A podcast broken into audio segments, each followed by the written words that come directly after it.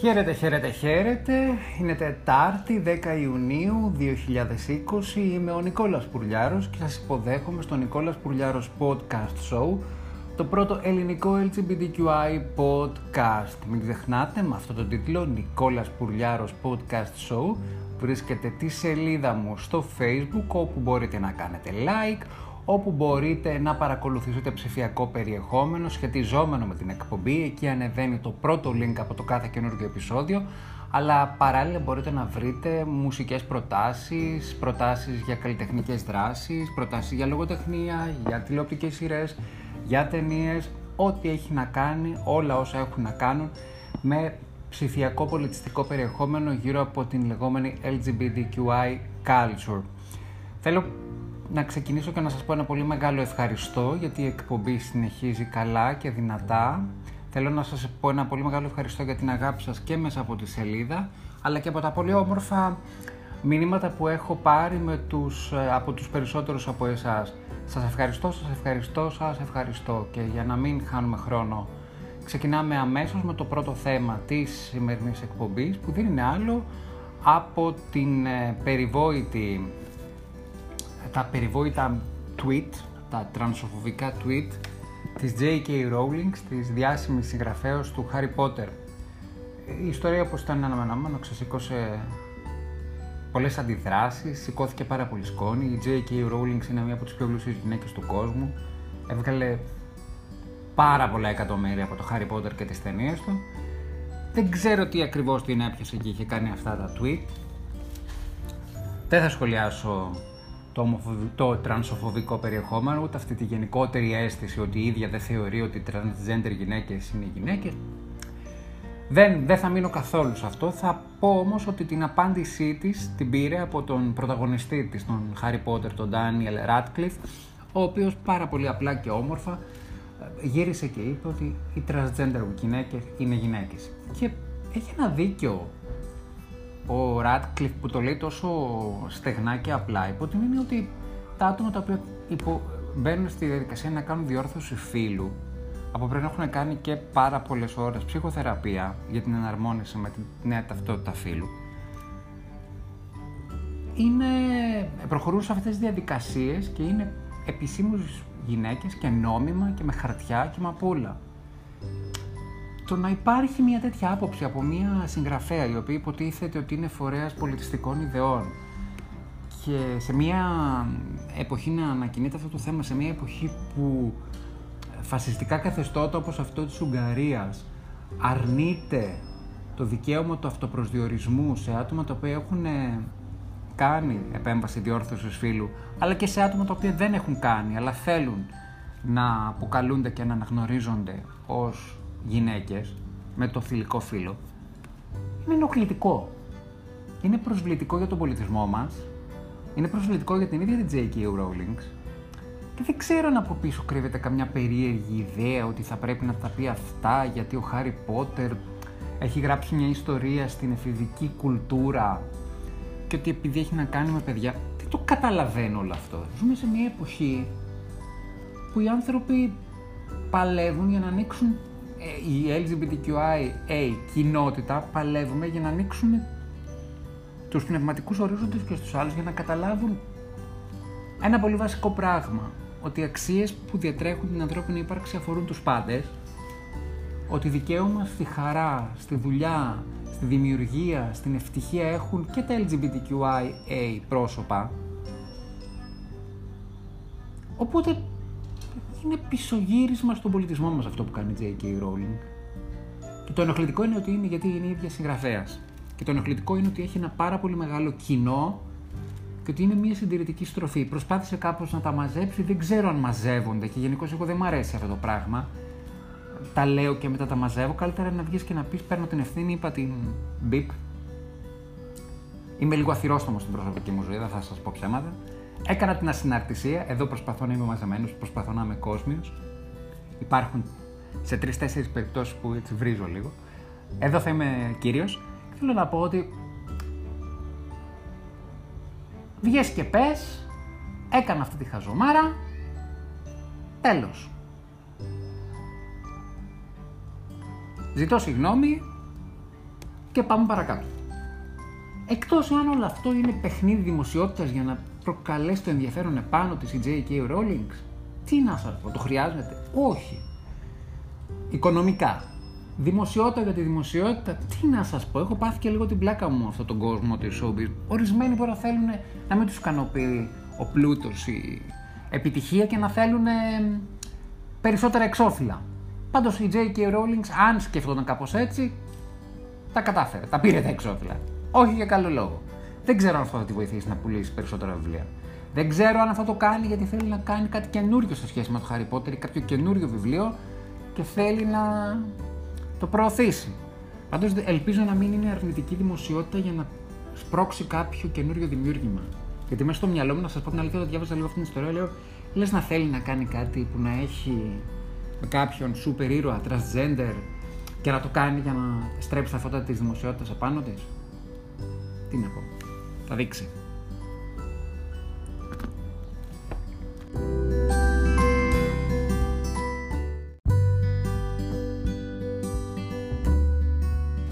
Να είμαι και πάλι Νικόλας Πουρλιάρος, το Νικόλας Πουρλιάρος Podcast Show, το πρώτο ε, podcast στα ελληνικά της LGBTQI κοινότητας, το πρώτο ελληνικό LGBTQI podcast.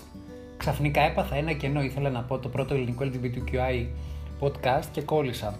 Είχα στο μυαλό μου στο επόμενο θέμα, το οποίο με ενδιαφέρει πάρα πολύ και ελπίζω να σας ενδιαφέρει και εσάς πάρα πολύ, γιατί ε, μ' αρέσει και έχω ένα πάθος με την ιστορία της LGBTQI κοινότητας και πιστεύω ότι η μοντέρνα κουλτούρα της LGBTQI κοινότητας βασίζεται σε αυτούς οι οποίοι πριν από χρόνια αγωνίστηκαν για να έχουμε εμείς σήμερα τα δικαιώματα τα οποία απολαμβάνουμε.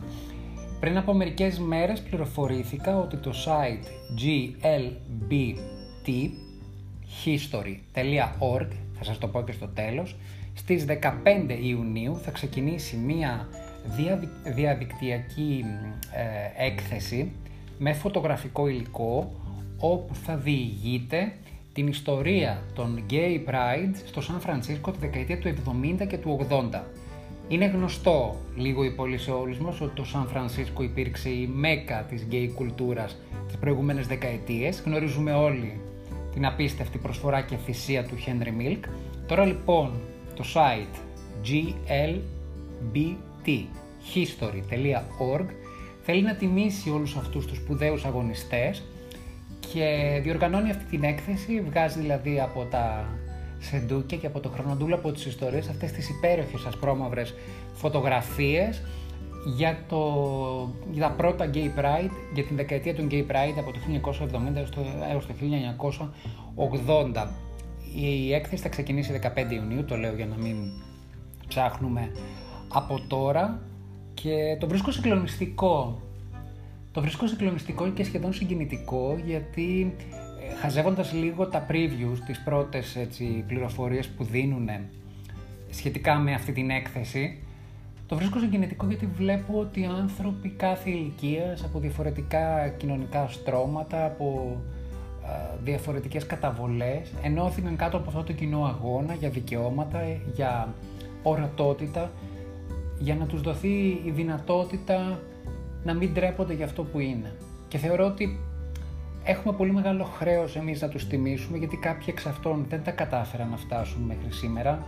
Κάποιοι εξ αυτών πέσανε θύματα της ετεροκανονικότητας, κάποιοι δεν τα καταφέραν ψυχολογικά εκείνες τις εποχές, ακόμη και μέχρι πρόσφατα, υπήρχαν και υπάρχουν άνθρωποι που χάνουν τη δουλειά τους λόγω του σεξουαλικού τους προσανατολισμού.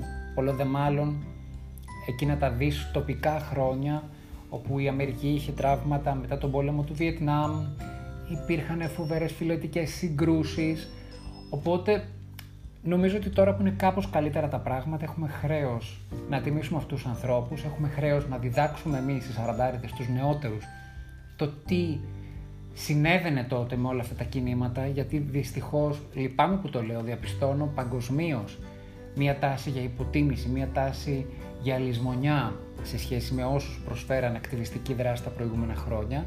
Και δεν θα σταματήσω ποτέ να το λέω ότι τη στιγμή που θα ξεχάσουμε όλους αυτούς που αγωνίστηκαν για να είμαστε εμείς σήμερα ελεύθεροι και να περπατάμε χέρι-χέρι με τον σύντροφό μας ή να κάνουμε αυτό το podcast ή να έχουμε γκέι περιοδικά ή να μπορούμε να διεκδικούμε την ορατότητά μας κάποιοι ρατσιστές θα έρθουν να μας πάρουν τα πάντα.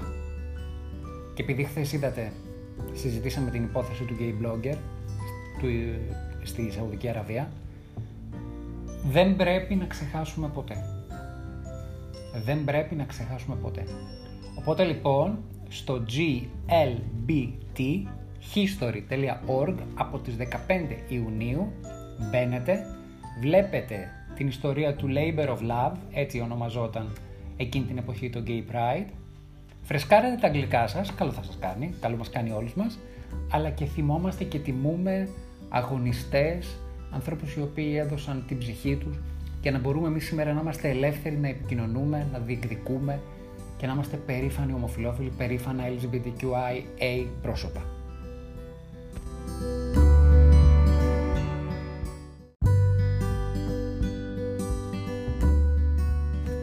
Το όνομά του είναι Λότο Γκουέντζι και δεν το ξέρετε, ωστόσο στην Ιταλία είναι πασίγνωστος Ιταλός pop star.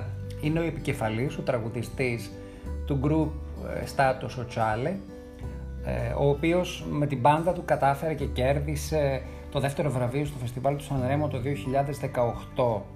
Ο, Λόντι, ο Λόντο, συγγνώμη, Λόντο Γκουέντσι, έκανε πριν από μερικές ημέρες outing με μια ανάρτησή του στα social media του και το έκανε με έναν πάρα πολύ ωραίο τρόπο όχι για να αυξήσει τη δημοτικότητά του, όχι για να αυξήσει τους followers του, όχι γιατί ήθελε να ψάξει με έναν τρόπο πιο προωθημένο και δημοσίως να βρει σύντροφο, δεν ξέρω την προσωπική του κατάσταση, αλλά γιατί ήθελε να καυτηριάσει την τοξική αρενοπότητα της πατριαρχίας.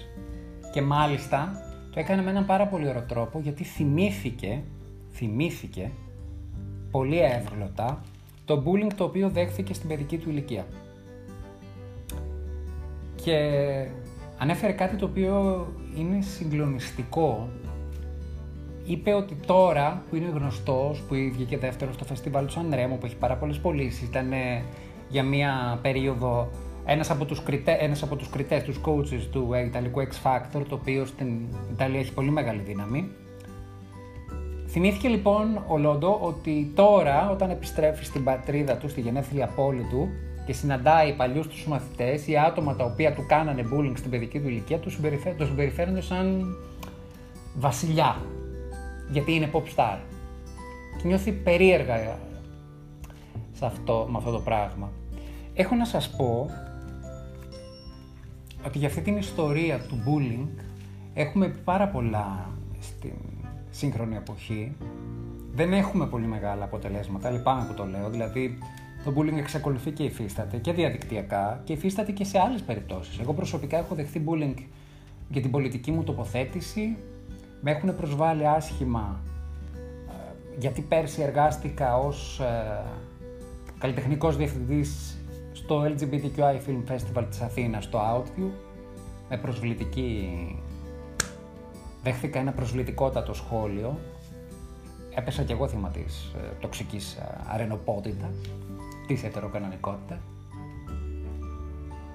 το bullying το συζητάμε λίγο επιδερμικά και τα mass media αποφεύγουν να αναφερθούν συγκεκριμένα στο bullying που μπορεί να δέχονται τα παιδιά τα οποία ανήκουν ή έφηβοι οι οποίοι ανήκουν στην LGBTQI κοινότητα.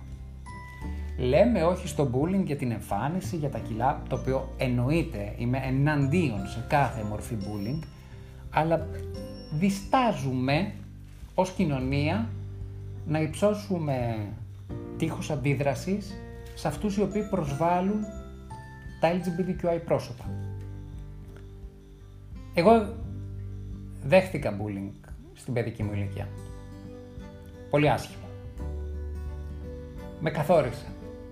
Με τραυμάτισε πάρα πολύ ψυχολογικά. Με έκλεισε στον εαυτό μου. Μου στέρισε ευκαιρίες κοινωνικότητας αλλά και ευκαιρίες ε, ευρύτερες, επαγγελματικές. Ήμουν πολύ καλός μπασκετμπολίστας αλλά είχα δεχθεί προσβολές και για το βάρος μου γιατί είχα περισσότερο όγκο, δεν ήμουν χοντρός, αλλά είχα περισσότερο όγκο και για το ότι δεν είμαι τοξικό αρσενικό. Παρότι ήμουν πάρα πολύ μαχητικός και παίζα πάρα πολύ καλά. Μέχρι και στο στρατό είχα παίξει μπάσκετ και κέρδιζα. Και τώρα δηλαδή στα 40 μου, πολύ ευχαρίστως να, κάνω, να, να παίξω μια παρτίδα και, με ομάδα είτε μόνος και μπορώ να τη φέρω σε πέρας μια χαρά. Έχω εξαιρετική φυσική κατάσταση και δεν το λέω για να τονώσω το εγώ μου, δεν χρειάζομαι τέτοια. Τα έχω βρει με τον εαυτό μου. Και πολλές φορές όταν γυρνάω στη Θεσσαλονίκη και γυρνάω στη γειτονιά μου και επειδή πολλά από τα παιδιά του δημοτικού, γιατί πήγαινα σε συνοικιακό δημοτικό, ζουν, εξακολουθούν και ζουν εκεί, είμαστε πια όλοι μεγάλοι άνθρωποι, έχω σκεφτεί πάρα πολλές φορές το πώς θα ήταν αν είχα μια τέτοια τέτοια συνάντηση με κάποια από αυτά τα άτομα. Και νομίζω ότι θα ήθελα να τους πω κάτι. Νομίζω δηλαδή ότι θα ήθελα να τους πω ότι εκεί που λέμε τα τυπικά «Γεια σου, τι κάνεις» και αυτά, θα ήθελα να απαντήσουν «Είμαι αυτός τον οποίο προσβάλλατε άσχημα».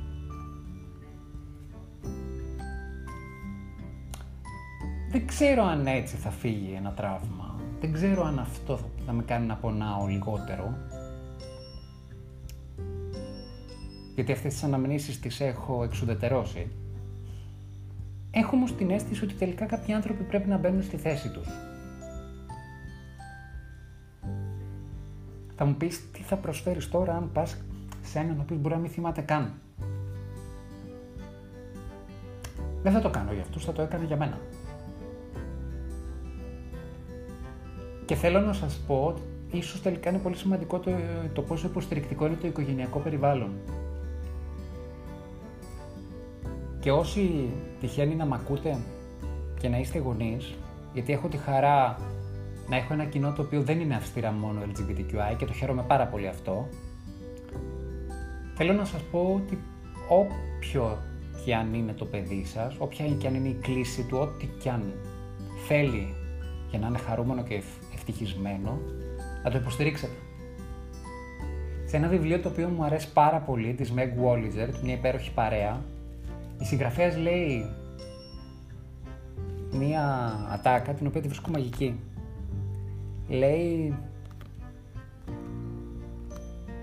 αγαπήστε τα παιδιά σας, δώστε τους όσο πολύ αέρα και φόρα μπορείτε, γιατί όταν βγουν έξω στον κόσμο και απλώσουν τα φτερά τους, θα υπάρξουν πάρα πολλοί οι οποίοι θα τους τα κόψουν. Και για να μην έχει οδυνηρές συνέπειες,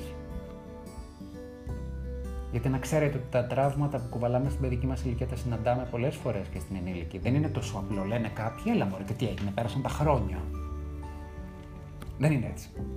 Και ειδικά στην LGBTQ κοινότητα έχω να σας πω ότι πάρα πολλά παιδιά, πάρα πολλοί σαραντάριδες, πάρα πολύ μεγαλύτερης ηλικίας ακόμη, κουβαλάνε αυτά τα τραύματα. Ακόμη και σε προηγμένες κοινωνίες όπως την Ολλανδική κοινωνία, μελέτες που υπάρχουν για την ποιότητα ζωής των LGBTQI προσώπων δείχνουν ότι ακόμη και οι περήφανοι ομοφυλόφιλοι κουβαλάμε υπέρμετρο άγχος, μεγαλύτερο άγχος από τους ετεροφιλόφιλους.